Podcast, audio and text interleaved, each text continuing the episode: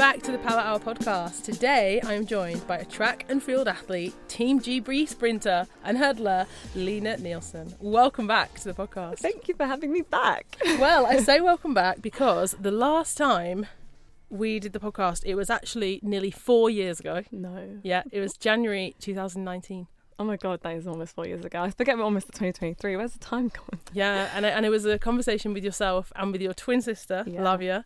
So there was three of us recording, and for anyone who, I mean, it's such a long time ago, but I encourage you to scroll back through the episodes and find that episode. It was, it was brilliant, and of course. You know me, I'm always in awe of athletes and the dedication, the commitment, just the mindset, the physical, all of it. I am just a fangirl when it comes to athletes. And then since then, of course, four years, so much has happened in that time. Yeah, I, honestly, when you say four years ago, I'm thinking 2019 just, it doesn't seem that long ago. But then when I look at everything that's happened, it's such a lifetime ago. And it was a good conversation because I remember we spoke about imposter syndrome. Um, and like it's something that I think a lot of athletes and even venturing to other um, business ventures, like we all, I think, deal with imposter syndrome a lot. So that was a good conversation. Mm. Hope we can have another good one. yeah, yeah, I'm sure. And yeah, imposter syndrome, I remember us discussing that. And also, I think some people might be surprised when they hear athletes who they see as just having this stature and this power and and they're sometimes surprised to hear that those people are insecure or lack self-confidence and I Mhm. know that many athletes do lack self-confidence whether it's in their performance or whether it's in you know other aspects of their life and i think yeah often people are surprised to hear that when they look up to people they almost idolize them put them on a pedestal and think that they don't have those same challenges that everyone else has Yeah, I always like to look at it when I look at sports people, and myself included. I look at the sports person and the human, and I think a lot of people forget that there's a human side to athletes because it's what we show, and I think we're partly at fault at this with Instagram and sometimes YouTube and post race interviews. We show like one side, but then actually there's so many layers when it comes to a human being, and then like showing yourself or putting yourself out there on a big stage, like. We deal with so much, and I think not a lot of people realize how much athletes actually um, end up dealing with behind closed doors. well honestly there's so many things that i'm going to talk to you about but that was one of the things i was going to come on to later so maybe we'll just start there as you've you know articulated it so well uh, because i think being an athlete is of course what you're known for. And Mhm. often when we are known for something it does become our identity. Mm-hmm. and that can be for anybody a teacher an actor a professor an athlete that word it can yeah define you who you are. But of course as you just said we are humans. We are multifaceted. We are complex. And sometimes diminishing or re- reducing that to one word it's very limiting. And of course then it, it, we only show or we only see a limited version of mm-hmm. that person. So yeah how have you because you're so young as well. You are so young. I forget sometimes how young you are but you've been doing athletics for such a long time that i guess you've probably always had for as long as you can remember the word athlete next to your name. Yeah. so yeah how have you i suppose approached this thought about this how do you continue to navigate this dual identity of Lina the athlete and Lina the whole human Yeah, do you know what? It's such a difficult line to like make sure you don't cross. Um, because you'll hear a lot of people say, you know, being an athlete is a lifestyle. So yeah, we train for four or five hours a day, um, and then everything else we do is accustomed to that lifestyle. So how are you going to fuel yourself or recover? Um, making sure you make the right deci- decision. So, um, I would often miss like friends' birthday parties because a lot of my friends' birthday parties were in the summer, and we compete in the summer, and so you actually end up like just encapsulating the whole identity. You're like, okay, I'm an athlete, so I can't go to this birthday party or I can't stay up too late. And then, like, more going into like, I say my late 20s, I started to realize actually, like, the human side is way more important than the athlete side. Um, and even like the summer that I just had, I didn't perform the way I wanted to.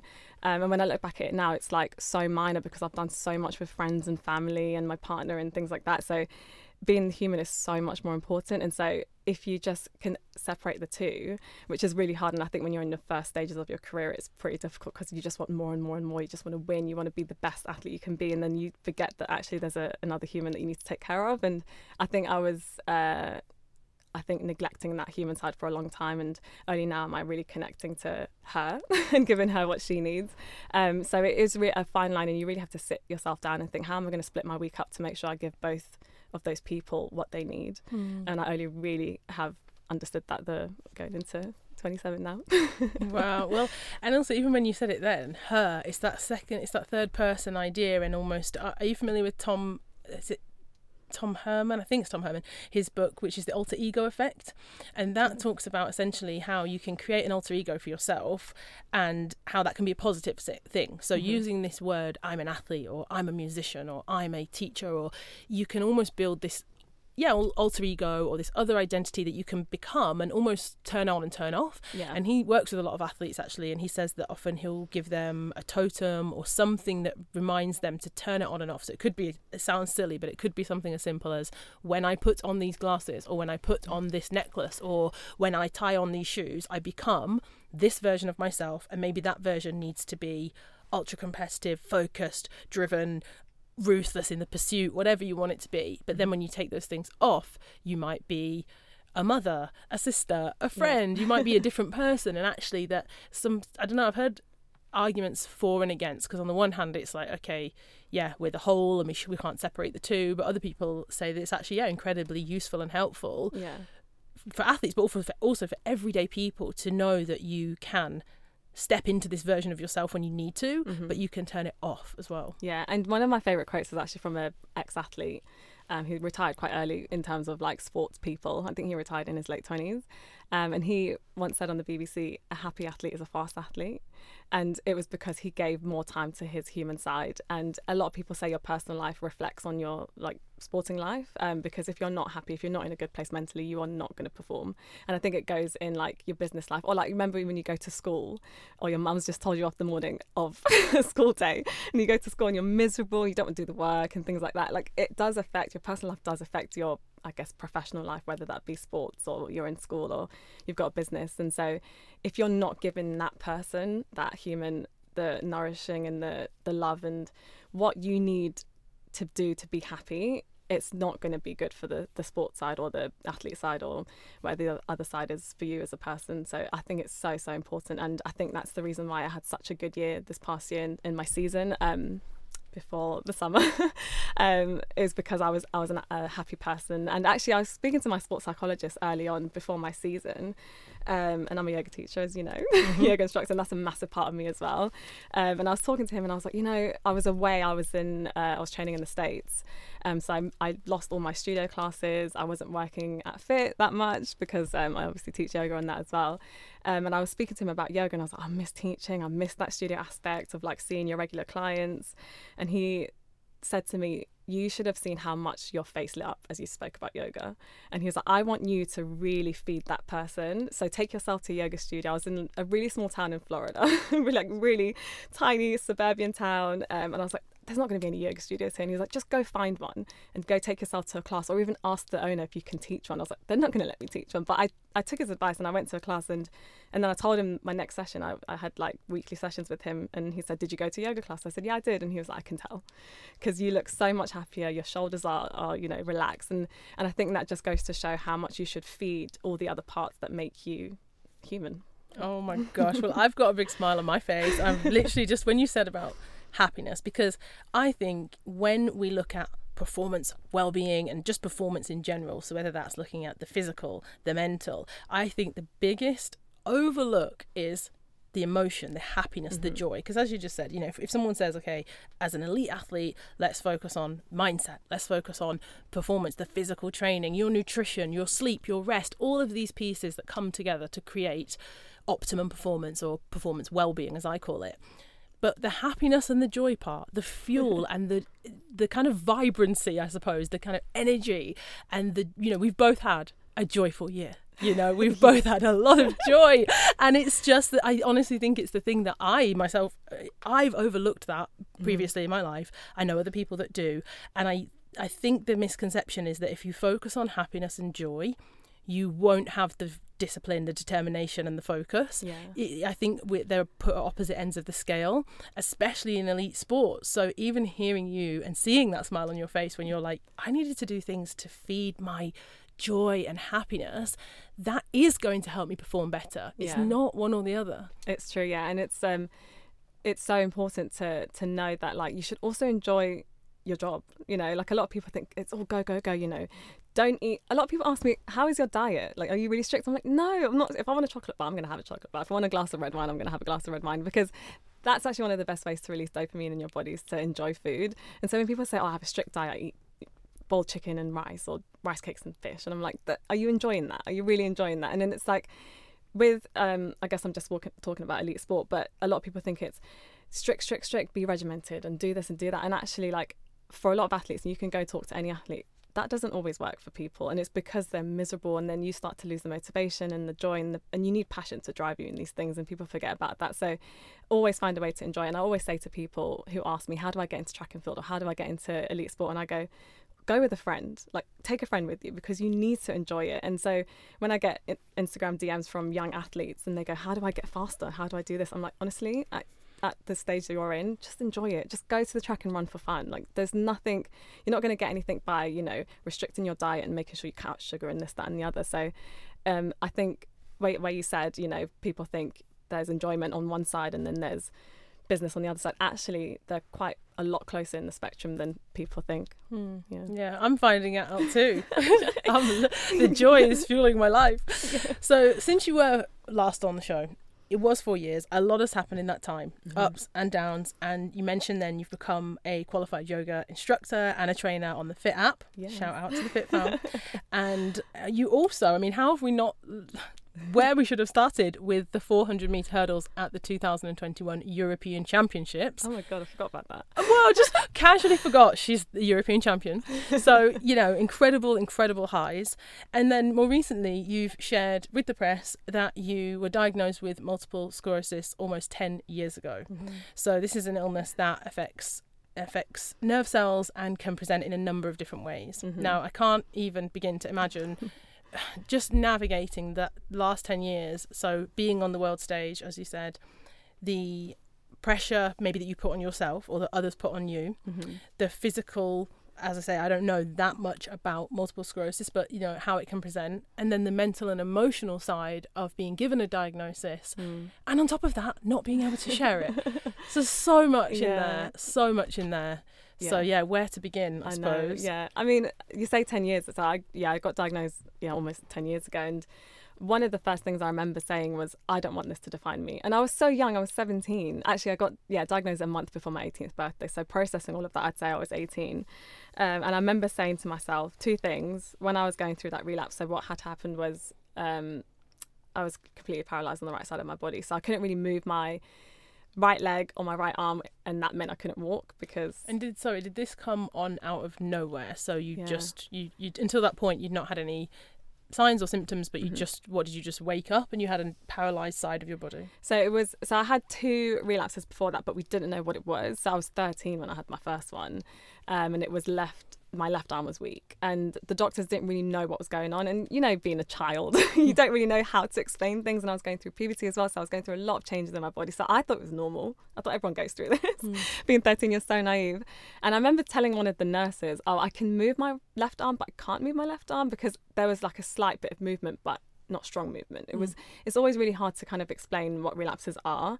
Um, and so the, the nurses and doctors didn't believe me. One of them actually said I was doing it to get out of school, and I loved school, so wow. that that hit me in like the place that hurt most. I was like, "What do you mean I love school?" Um, so that was the first one, and then six months before I had the paralysis on the right side, I had double vision, and again that was really strange, and it only lasted about four or five days, and then it went away. But when I had that right side of paralysis, it kind of came on gradually. So it was like I was doing my, my A levels and um, I noticed that I couldn't really hold the pen properly. And then it progressed to not being able to form a fist and then not being able to lift my right arm. And then, so it was like really gradual, but it happened within like a week. Mm. And so the doctors were really scared because it was such a quick progression.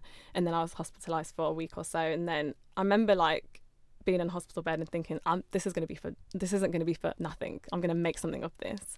Um, and I remember the doctors going, you know, you need to go on medication. And I was like, nope, I'm going to recover. And I was only 17. I don't know where I found the strength because when I look back, at it I'm like, what was I thinking? They were like, you know, you need to take anti-inflammatories. And I was like, nope, I'm fine. I'm going to recover. Wow. and I was so sure of myself. And this is why I, I, believe so strongly in the power of the mind because I was so sure I was going to recover. And I don't know why I knew that, but I was so sure of it. Um, and so I told them to dismiss me. And then they were like, yeah, fine. Mum can take you home. And it took me about six weeks to recover from that. But yeah, I was like, yep, going to go back to track and field. I'm going to be a superstar. 17, I was like, I'm going to take over the world. Um, and I just remember saying, um, this isn't this isn't going to be for nothing. But then also, I'm not going to um, publicize this. I mean, I wasn't an athlete back then. I wasn't thinking about being a pro athlete, which no one thinks they are at 17. Um, but I remember thinking, like, I'm going to try and make the national championships, which for me now, I'm like, everyone makes the national championships. But back then, it was such a big thing for me to do that and to qualify for the national championships. Um, and I said, I don't want to publicize it because I don't want to be known as the athlete with MS. Like, I just want to be known as that fast 400 meter runner, that fast four hurdler now. Um, so I just remember that being my ethos from back then. And so I was I was really strict with myself and I always think back to my 17 year old like girl, the 17 year old person, and I always talk to her and I, I, I go, I'm doing this for you, I'm doing this mm. for you. Mm. So for a long time, I didn't want to publicize it. But then in the summer, I, I qualified for the World Championships, it being my first World Championships at 26. it took me ages to qualify. Um, it was the day before and I, I had right sided weakness and left sided numbness and it was the first time it had affected me publicly. Um, so obviously before that I was an up and coming athlete, you know, I won the European team champs last year. Um, and so I thought some people might know who I am. Some people might want, be watching my race. And if you do watch that race, you'll notice my body isn't moving correctly. And, you know, I faltered after hurdle five. I just slowed all the way down. And I think to me, it was like, okay, maybe now's the time to maybe share what is going on and mm. behind the scenes. And I really thought it was just going to be an explanation as to what happened at the World Champs. I didn't expect so many people to take an interest in it because my mm. Instagram blew up, my Twitter blew up, everything. I had all these requests from different newspapers, and I was like, okay, right, this actually That's might a be a big deal. and I didn't realize. And yeah, and it's just been such a whirlwind journey since then. Yeah, well, I want to loop back if we can. So you mentioned, you know, being 17 and having this this mindset, this approach. Sometimes ignorance is bliss. You know, I often yeah. say that about things. Mm-hmm. I'll be like, I had no idea.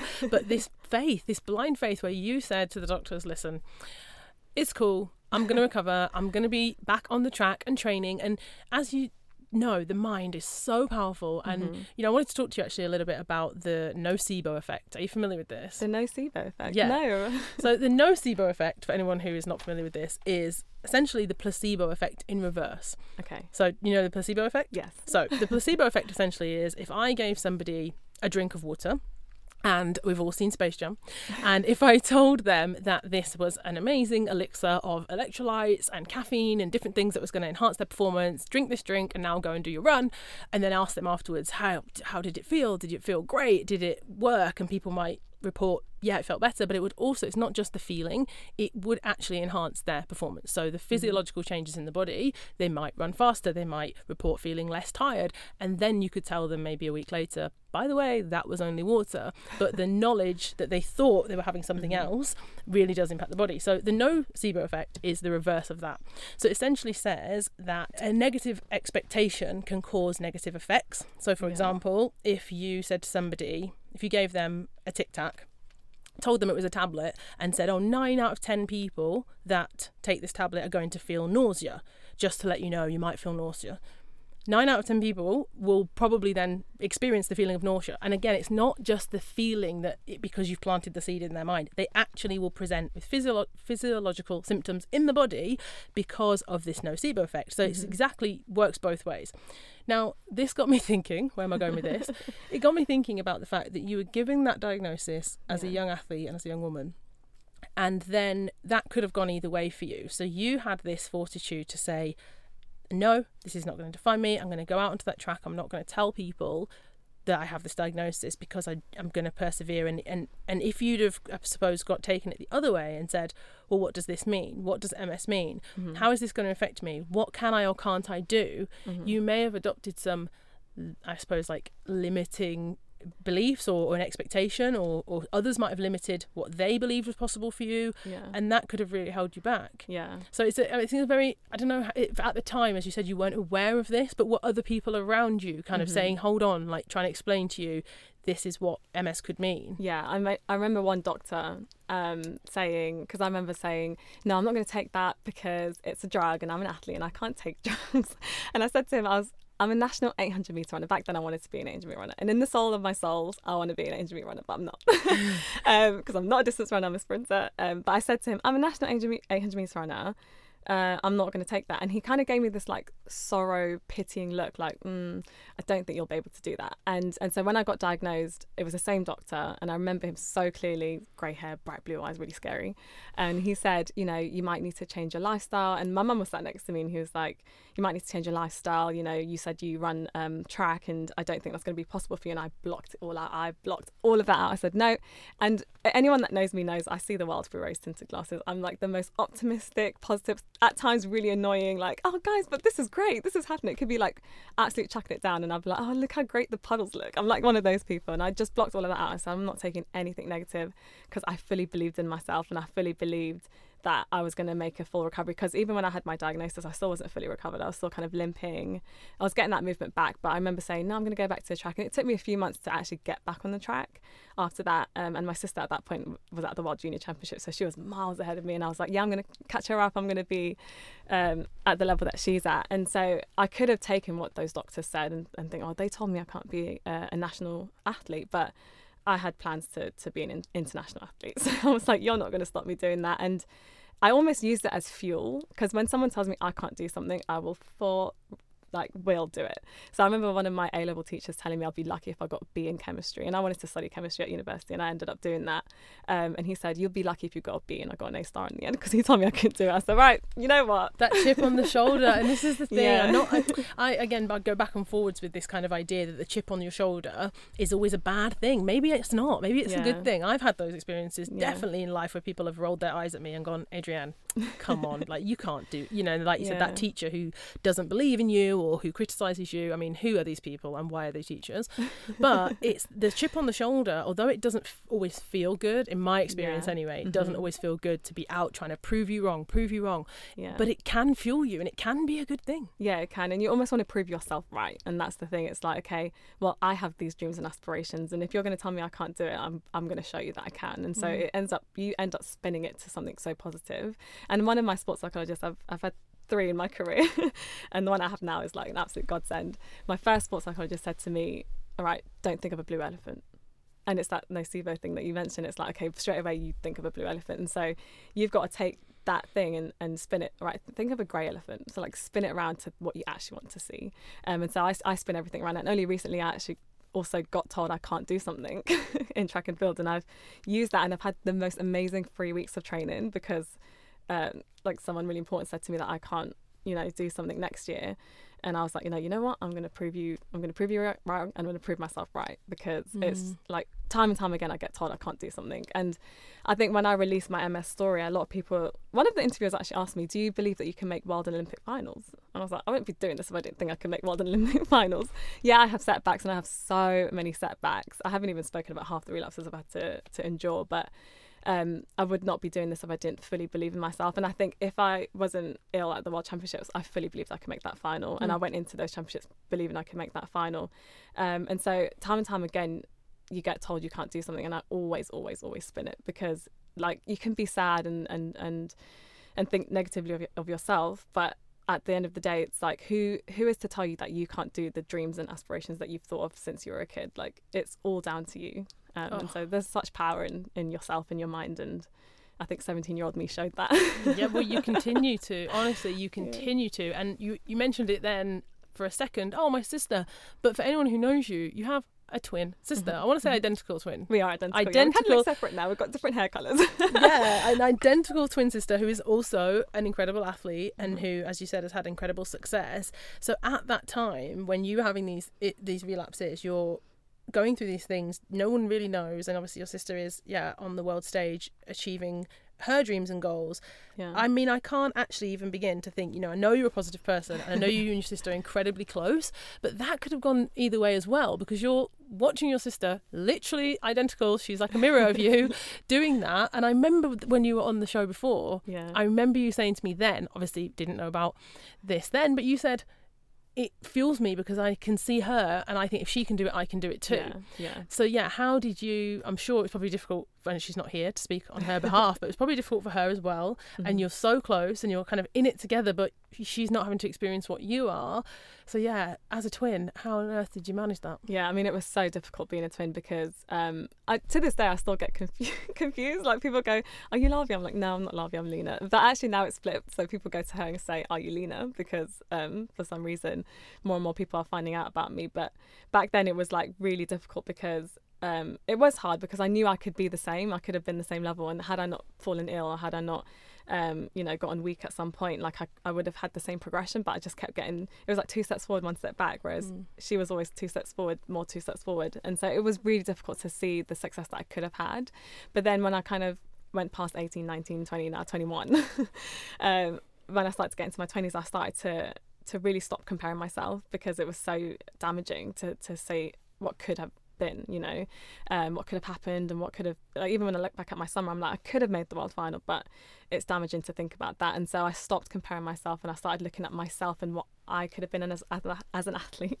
And that's actually one of the reasons I switched to the 400 meter hurdles. A lot of people don't realize, like we used, we both used to run the 400 meters, um, but I was miles behind. Now we're quite close, actually. Fun fact: our season's best are 0.01 seconds apart. Mm, Wow. so she's ranked seventh in the UK in the 400. I'm ranked eighth in the UK now. Her season's best is 51.53 and I'm 51.54. And I was so upset when she knocked me down the rankings. I was like, oh gosh, why did you knock me down? Um, but back then I was like, all right, I need to do something to make myself uh, an athlete and to, to have my own story basically. And I said, I'm going to give the four hurdles a go, you know. And I had no training, like nothing. And I just blindly entered this open race and, and ran the four hurdles and I loved it. And I was starting to like lose joy of the 400 meters. And so I was really like enjoying that journey. And only now I can really say I'm a hurdler, I think, because I spent, I spent a long time trying to be, be a good hurdler. But um, yeah, it was, I think a lot of people are, are victims of this. I, I think we, we compare ourselves to people. Oh, what like she's doing this and I want to do that, and then you lose yourself and you lose your own journey. And it took me a long time to actually be okay with my journey. And Mm. um, once I did that, I just became like a, a whole person in my own right, and and it was really freeing actually. So, Mm. but um, being so close to her. She was the only one for such a long time that knew exactly what I was going through. So, whenever I did win a race, she'd cry more than me. so, if you look at pictures from when I won, um, so I came second at the trials this year. Again, no one knew anything. So it was only a month after that did I release my story. But she was crying like uh, she dragged me down to the floor and we were like hugging each other. And that the photo ended up going uh, Instagram viral. Like it was, it got like twenty five thousand likes. I was like, where did these likes come from? Usually I get like two thousand. I was like, where did these likes come from? But it was because you could see the emotion, and only she really understood like the journey. She's she used to like look after me when I was going through relapses where I couldn't really hold things or like do my hair and she would be the one to look after me. So she really understood what that meant for me. Um, and so to have someone so close in my circle to really like spur me on obviously seeing her successes makes me want to also achieve that. So I think we're at such a privilege and I always say to people we're at such an advantage because we have each other. And I don't think people really understand how important it is to have such a close support system. And Mm. I don't think if she wasn't in the sport, I don't think I'd be in the sport. And I Wow. Oh. believe like believe that, and I think she'd say the same thing.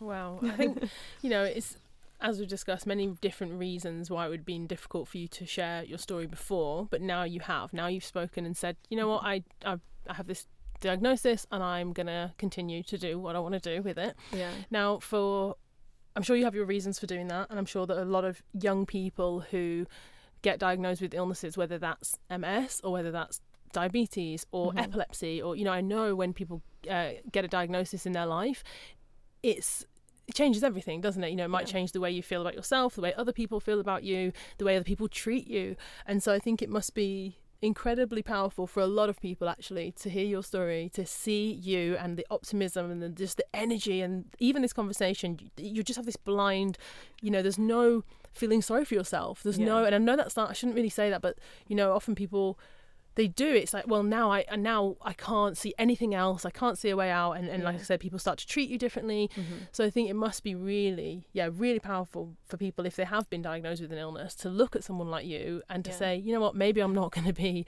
uh, an Olympic athlete, but I'm not going to also allow this to define me. I can continue to achieve my goals or live the life I want to live. yeah. And maybe it has to adapt. I'm not going to, you know, Yeah. pretend. It Yeah, might have to adapt for some people, but you you can find yeah an optimistic and a, and a positive way through. Yeah, I think especially with something like MS, like I had a lot of messages on Instagram of, of a lot of young girls. Like I didn't realize how many young girls actually get diagnosed with this because I thought I was young when I got diagnosed. I was only 17, but there, I had a message from a 14 year old, a 15 year old, a 21 year old, like so many messages.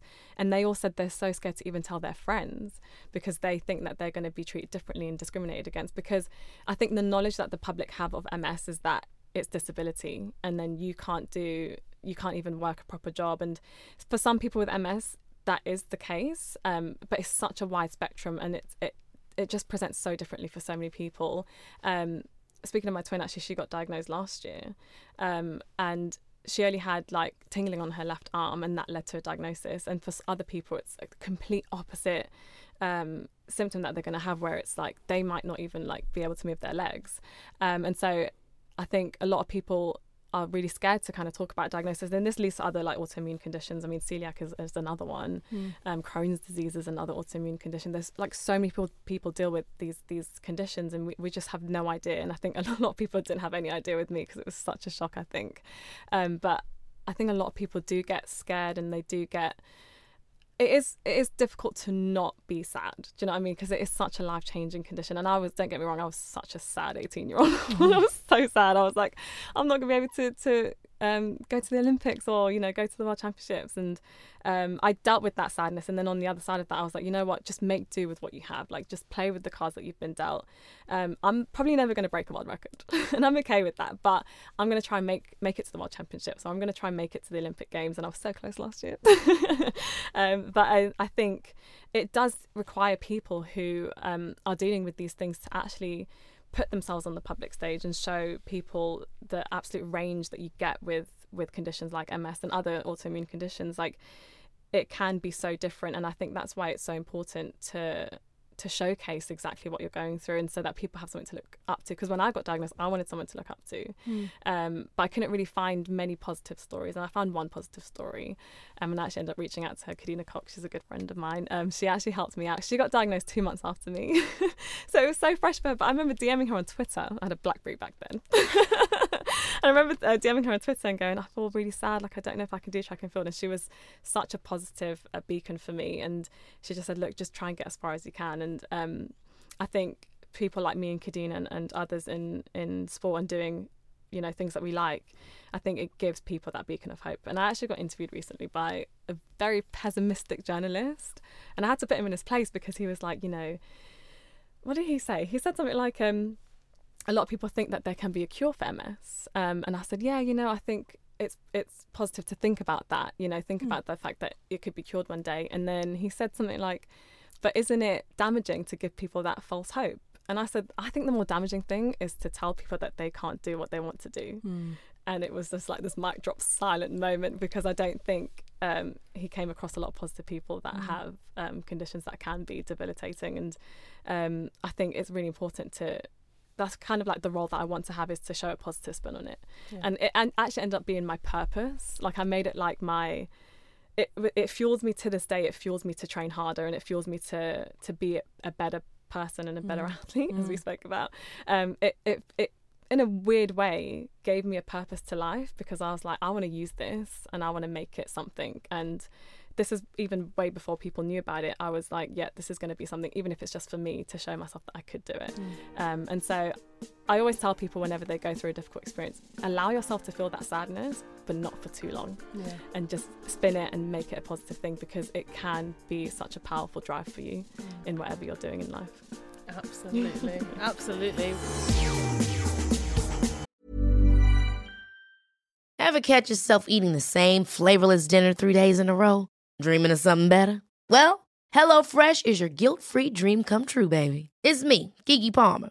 Let's wake up those taste buds with hot, juicy pecan crusted chicken or garlic butter shrimp scampi. Mm. Hello Fresh. Stop dreaming of all the delicious possibilities and dig in at HelloFresh.com. Let's get this dinner party started.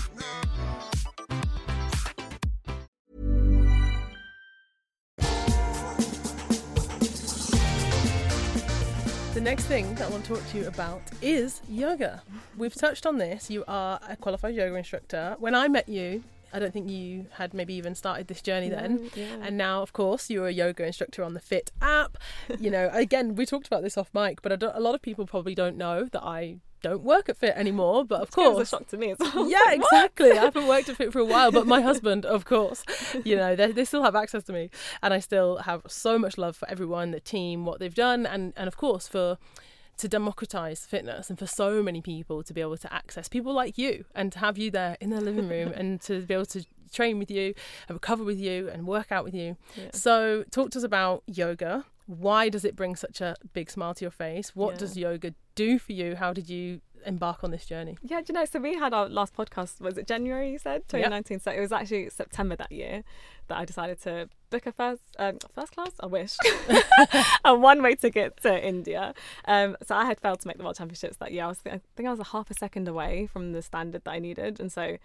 I was so close, but yet so far, and it was it was heartbreaking for me because that was obviously one of my goals was to make the World Championships, and I was like really really close, and I just told myself, you know what, I think I'm done with sport. And I was like, every athlete goes through this, where they like have this one dramatic moment in their life where like, I'm going to retire. And then actually they just realize that they just needed a break.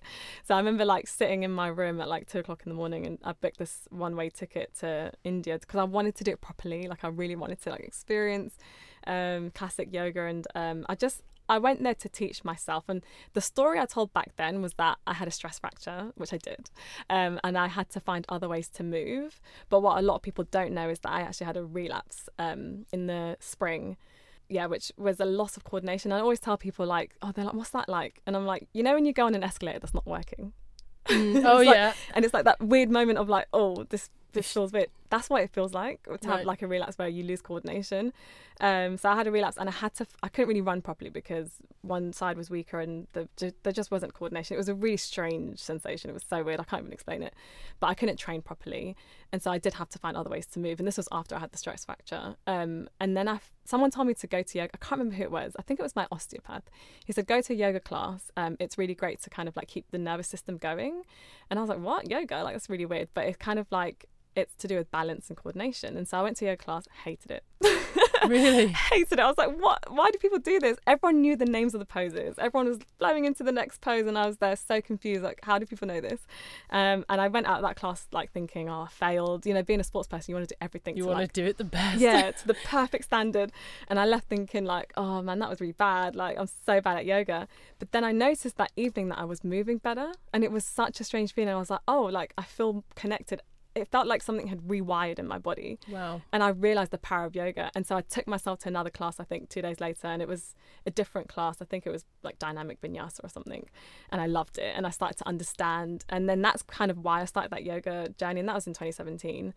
Um, so I was practicing yoga for two years, and then I wanted to go to teacher training to teach myself. So to understand a little bit more about the anatomy of your body, to understand all the poses, not all the poses. There's like twenty thousand poses. the majority of poses. I wanted to to yeah just sequence classes for myself to c- reconnect myself if a relapse ever happened again. And so people always go, you know, um, she just became a teacher f- just for fun. Actually, it was because I didn't want to um, ever be like weak again. I wanted to always move my body, and and so that's kind of the reason I became a teacher. Um, and then I started when I came back from my teacher training. I was like, oh, I think I can actually teach athletes, and so I started. I was actually working as a gym receptionist back then when I came back, and I remember like going on like the class schedule and like taking a class out and putting my class in. I was like power yoga with Lina, so I changed the timetable and I started teaching classes, and I realized how much With I permission. No. yeah, I, I spoke to the studio manager. I was like, Thursday, Thursday afternoon, can I take that slot? And he was like, Yeah, take it. Um, and I started to get my regular students coming in, and I loved teaching in studios. And then the pandemic hit, and I was like, Oh man, I just, I just started to really like get experience with teaching. And so I took my all my classes went down. I think I was teaching like nine studio classes a week, and it was like seven, six, five, four, three. And then it moved to Zoom, and I did not like teaching on Zoom because everyone turns their cameras off, and then it's You like can't see people. you can't see them and i love that interaction and that's one of the reasons i love teaching yoga is seeing people like leave the class with a joy in their face and um, so then i was like maybe I'll take it to Instagram Live. Uh, and so I went Instagram Live and I put it on my story. I was like, guys, I'm going to teach Friday Flow at 4 p.m. on a Friday, expecting maybe 10 or 20 people to show up on the live. And it was like 250 people on, on my first Instagram Live. I was like, whoa, this is crazy. Um, and so I taught like a 20 minute class. And then I got all these DMs like, can you teach again next week? And so because we were all in the lockdown, it was like, I did it for 10 weeks straight. And that's actually how I got approached by FIIT, was because I was doing Instagram Lives. And I always believe everything happens for a reason. Um, and then I started teaching at FIIT and I absolutely loved it. It was like such a positive um, atmosphere with everyone. Everyone was so passionate about fitness. And I was like, yeah, this is for me. And so I think my brand or like who I am as a person is movement. Movement for me Mm. is such a big thing and it's so important. And even going into like the summer that I had, like when I had my relapse in, so I was all the way in Eugene for the World Championships. Um, I told, I asked, I asked the team members to fly me home as soon as possible because I told myself I have to move. I have to take myself to classes because I knew that was the best way to recover from that that relapse. Because so what was had happened was it was I couldn't feel the left side of my body, but it was also right sided weakness, and I knew it would get worse. And it's also the nutrition as well. Hmm. Food in America is not great. so I told myself I need to go home and I need to fuel myself and I need to move. Hmm. I just need to walk my dog or go to yoga class or do something. And that relapse en- ended up not being so bad. And I think it was because I told myself you need to start moving and, Yeah. and move your body in different ways. Um, so being a yoga teacher for me encapsulates all of that. Yeah. Yeah. Well, I think yeah, movement is something we both share a passion for. We both talk about. You know, I talk so much about movement, move your body, and sometimes I feel like a broken record. You know, movement's good for this. Movement's good for sleep. Movement's good for energy, digestion, cognitive function. What is movement not good for? Yeah. And I think for a lot of people, unfortunately, they've just got movement in this box in their head, which says exercise, which says hard work, which says break a mm-hmm. sweat, which says don't want to do it. And, you know, I, well, you might not know, but I go and I talk to a lot of organisations, to the employees about performance well-being and about the tools that we can all use, regardless of whether you're a pro athlete or whether you're a, tech engineer or whether you work in marketing, whatever. There's these things that we can all do, and movement being one of them. Mm-hmm. And it is interesting, and, and sometimes it's it's quite limiting when people just think, okay, exercise is not for me, movement is not for me, and it's really really great for people to find these different on ramps. So whether mm-hmm. that is through walking, whether it's through running, whether it's through yoga, whether it's through a fitness app, if there's an on ramp that that people can use to go, actually, this way of moving my body, what you just said was, I I experienced the power of yoga because for you, as you said, you went and had that class, and then later on you're like, hold on, I'm moving better. Yeah. Now, for other people, that might just be, you know, going out for a run or a walk and coming back and going, you know what, my shoulders have dropped. I mm-hmm. feel a bit less stressed. I feel a bit better able to cope with the demands of my day. People have to find those on ramps, and I think whichever way it is, I'm never going to stop talking about you know the power of movement Yeah. because it's we're we're we're made to move, mm-hmm. right? We are made to Yeah. move, and our bodies do not want to be sitting still all day. No, it, it's so so important, and that's kind of why also why I like yoga because it's so accessible. I always tell people you can do it on your living room carpet. You don't even need a fancy yoga mat. You don't even need a space. You can literally just put the TV on if you want to put friends on in the background and just do it on your living room carpet. And that's why I love about about yoga and also running because um, I think Usain Bolt called it the poor man's sport because all you need is a field. you don't even need a fancy track. Um, and so I love accessible movement, and I think that's why I love yoga, and I teach all kinds of yoga from yin to um, power yoga, which is my favorite type of yoga, because it's like so many different types of, of yoga that you can do, and um, you just you don't even need a fancy gym membership or you know um, a fancy teacher. You can literally just do sun salutations in your in your living room, and that's what I love about it. And um, like I always sometimes well I say always sometimes I wake up feeling demotivated, and that literally it's like a flip of a switch as soon as i walk my dog in the morning and come back i'm like wow whole new person. And that's just because i've walked for 10 or 20 minutes and it's such um it's so like the power of movement is so good for the mind um just to get that fresh oxygen through the mind and just to get some space and some air and um and uh, yeah movement is just so so powerful and uh, i think everyone can benefit from it if anyone's listening to this, I had a DM from someone the other day after my weekend long run. My weekend long runs are back. More about that another time because I'm training again for endurance events, which is great but also scary. Don't know how you do it. yeah. and so I had a DM from someone who said, Adrienne, I'm injured right now and I just, I'm so down. I, movement is my, you know, how we're talking about this. Movement is so great. Movement is medicine. Movement makes you feel great. And she said, I'm so down. I'm so low. I can't find anything else that replaces that feeling of going for a run or being able to train hard and i think you know i don't know this person i don't know them at all you know stranger on instagram but she essentially was like what can I do or what do you do if you're injured to to kind of come out of that now obviously you've talked about having relapses and maybe knowing okay it's going to get better but maybe not knowing how long is it going to take mm-hmm. so from a mindset perspective if you are feeling demotivated if you are feeling low if your energy and mood is so attached to physical movement and that identity if someone's injured and you cannot train yeah, how do you approach that? Are there any other practical things, any other tools that you've learned over time to say, okay, I can't train right now. Yeah, I'm going to do this instead. I feel like I've become a master of it, not being able to train. I mean, so I always, again, put a positive spin on things. Um, so I'm a sprinter. All I do is run very fast, um, and I don't do much else. And so whenever I've been injured, so when I had my stress fracture, I remember thinking, okay, I can't put any load through my legs. So I couldn't even like go to the gym and do squats, um, which a lot of people can do if they're like slightly injured. And I remember one thing telling myself was, okay, what weaknesses do I have? Um, and my core was extremely weak back then when I had my fracture. And I thought, okay, I'm going to spend the next, they told me it was going to take like four weeks to recover. So I'm going to spend the next four weeks redirecting my priorities in fitness to making my core stronger as opposed to getting myself faster. Um, and so I spent so much time finding what other weaknesses I had and and working on that. And so that's when I've had like a fracture and I thought, okay, I'm going to work on my core. And then when I came back to running, you don't even realize how much your core is so important when you run. and then I end up running and feeling so much more stable and so much more like powerful because my core, like everything from my back to my abs and my hip flexors, which also counts as your core, was was so strong. Um, and so when I've had relapses, um, I look at other things that I, I can work on. And so um, m- more recently, when I've had relapses, I actually work on my biggest weakness, which surprisingly is my mind. um, and so I work on my mind. So I've been like reading books and then visualizing myself in in the on the world stage and um, I've been spending a lot of time in the past year doing that and I think that's why I had such a good season this year was I worked a lot on on my mind and made it made it a lot stronger. So you have to kind of obviously nothing can replace the feeling of running fast because it's just the running fast but you have to almost redirect your focus uh, on what you want from running fast and you need a strong core you need a strong mind you need coordination and balance. Um, so that's another thing I work on when I've had relapses is work on my balance and coordination. So I'll do the most uncomfortable yoga poses, revolve triangle, revolve half moon, those things. It's like so uncomfortable, but I know it's going to work on my balance and that and things like that. So I just I end up just redirecting what it is to mean what it means to run fast and, and what you need to do that. and So all working on every single tool that you have in your disposal. So mm. I would say to someone who is going through an injury or an illness um, is to see what else you can work on in that time because you hopefully will get back to where you were. Yeah, yeah, there's yeah. something we can be working on, and it feels incredibly frustrating. And I'm mm-hmm. an impatient person, so I know myself. You think, oh, six weeks, that's so long, or six months.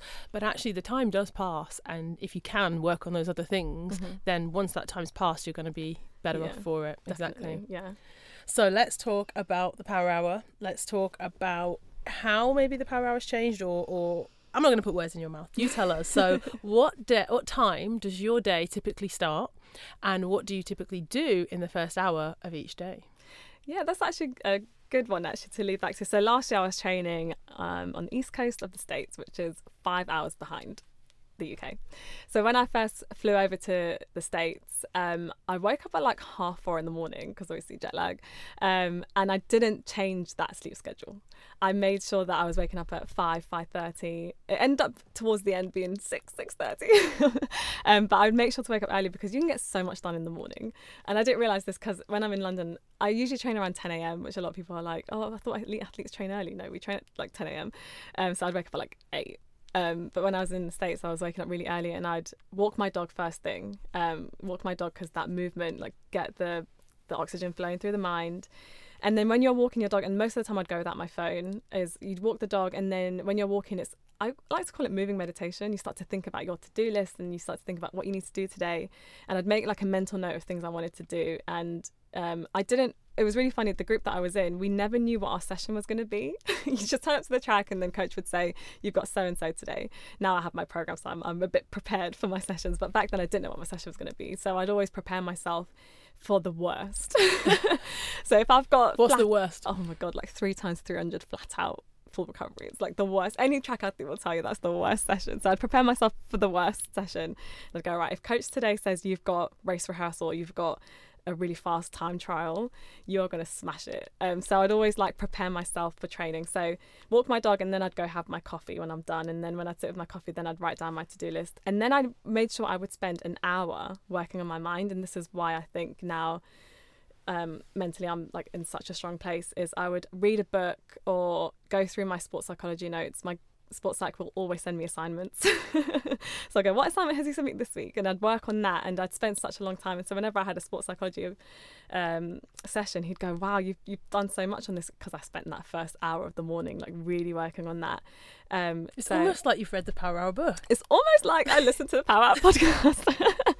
Again, maybe listen to a podcast, like do something to make my mind stronger. Um, and so for me now, you know, going into this latter part of my career, um, Power for me means working on the mind. Um, and so, yeah, it's different stages walk the dog, refresh the mind, wake up, and then really think about your intentions for the day. And that's my big thing is setting your intentions. Great. I Mhm. love it. I love it. This is honestly because it's all very well. Of course, I talk to people for a long time now. Can you imagine how long I, have been believe. talking to people about the benefits of early rising, about creating that time to be intentional and taking an hour? And it's almost, I don't want to say it's become dilute, but because I've been doing it and talking about it, I think people sometimes think, yeah, Adrienne, that works for you.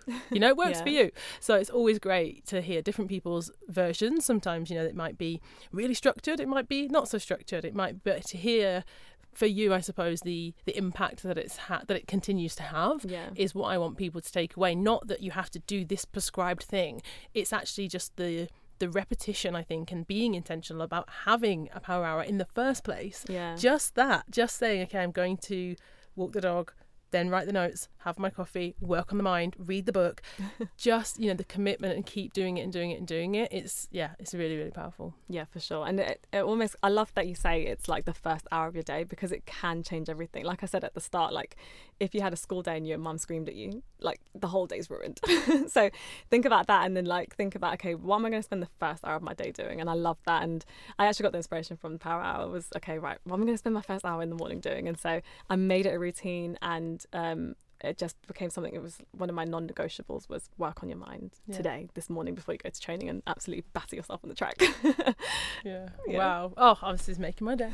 okay, and the last question, because I thought about this earlier on when we were talking right at the start about the athlete, the title of athlete, and the identity of athlete versus the whole complex self. So, Lina, what is one thing that you wish more people knew about you? Oh, oh, you took me by surprise there. Um, I wish more people knew that. Hmm. I'm quite, take a little break if you want. Have a think, we can cut it in because I did just throw that one out there. do you know what? I think a lot of people looked at my Instagram and thought she's a runner, runner, runner, does fitness, fitness, fitness. But actually, um, I wish more people knew that how much of like a loving person I am. Like I absolutely adore my dog. He's like my wallpaper on my phone.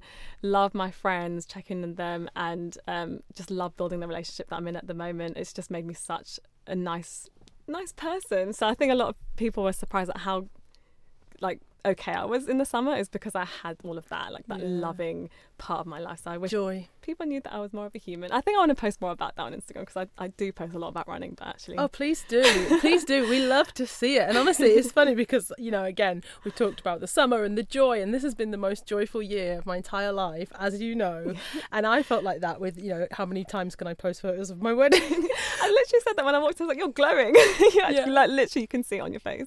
yeah. And I think it's funny, isn't it? These limited versions of ourselves that we share online with the world. Yeah. Whether it's, okay, you're an athlete, so show us this, or whether it's you're a motivational speaker, or whatever the thing is, we are so much more. We're Mhm. so complex. And actually, I feel like for whatever reason, of course, I've got, you know, my son, I've got a blended family, I've got stepchildren. So you, you there's, a, there's lots of reasons as to why you might share certain things and not other things. That's okay. You know, we can have a private life. I'm actually sharing an episode of the podcast soon to celebrate four years of Power Hour, which is probably the most personal uh, interview, I suppose, because instead of being the host, I am the guest. Oh, Yes, so that is coming very, very soon. And so it's fresh in my mind this idea around, you know, we don't have to share everything of our lives. This weekend being a perfect example. My weekend this weekend was watching my son at football, it was doing homework, it was doing French revision, it was, you know, stepchildren, it was cooking, it was uh, one of them has been unwell, so it's been, you know, up in the nights, all these different sides, all this part of your wonderful, colourful, busy life that maybe you don't share, but also doesn't have to yeah, we, we have so many things in our lives, and it's great to. We want to see it. So basically, yes, show us more, show us the joy. We want to see the track, and we want to see the track star, but we want to see the whole, the whole person, the whole Lina, true. for as much as you want to share with us. For as much Okay, I'm going to keep that in mind. yeah. Well, thank you for coming back. oh, thank you for having me. It's been being here. Yeah, it's been wonderful, and I mean, I'm I get to train with you because I do your wonderful classes on the FIIT app. So you're a regular in our living Yeah. room. But um, yeah, I hope to see you again very soon. And Yeah. thank you everyone for tuning in, for listening. As always, I really appreciate it. I hope you're having a fantastic week, and I'll be back again next week with another episode. See ya.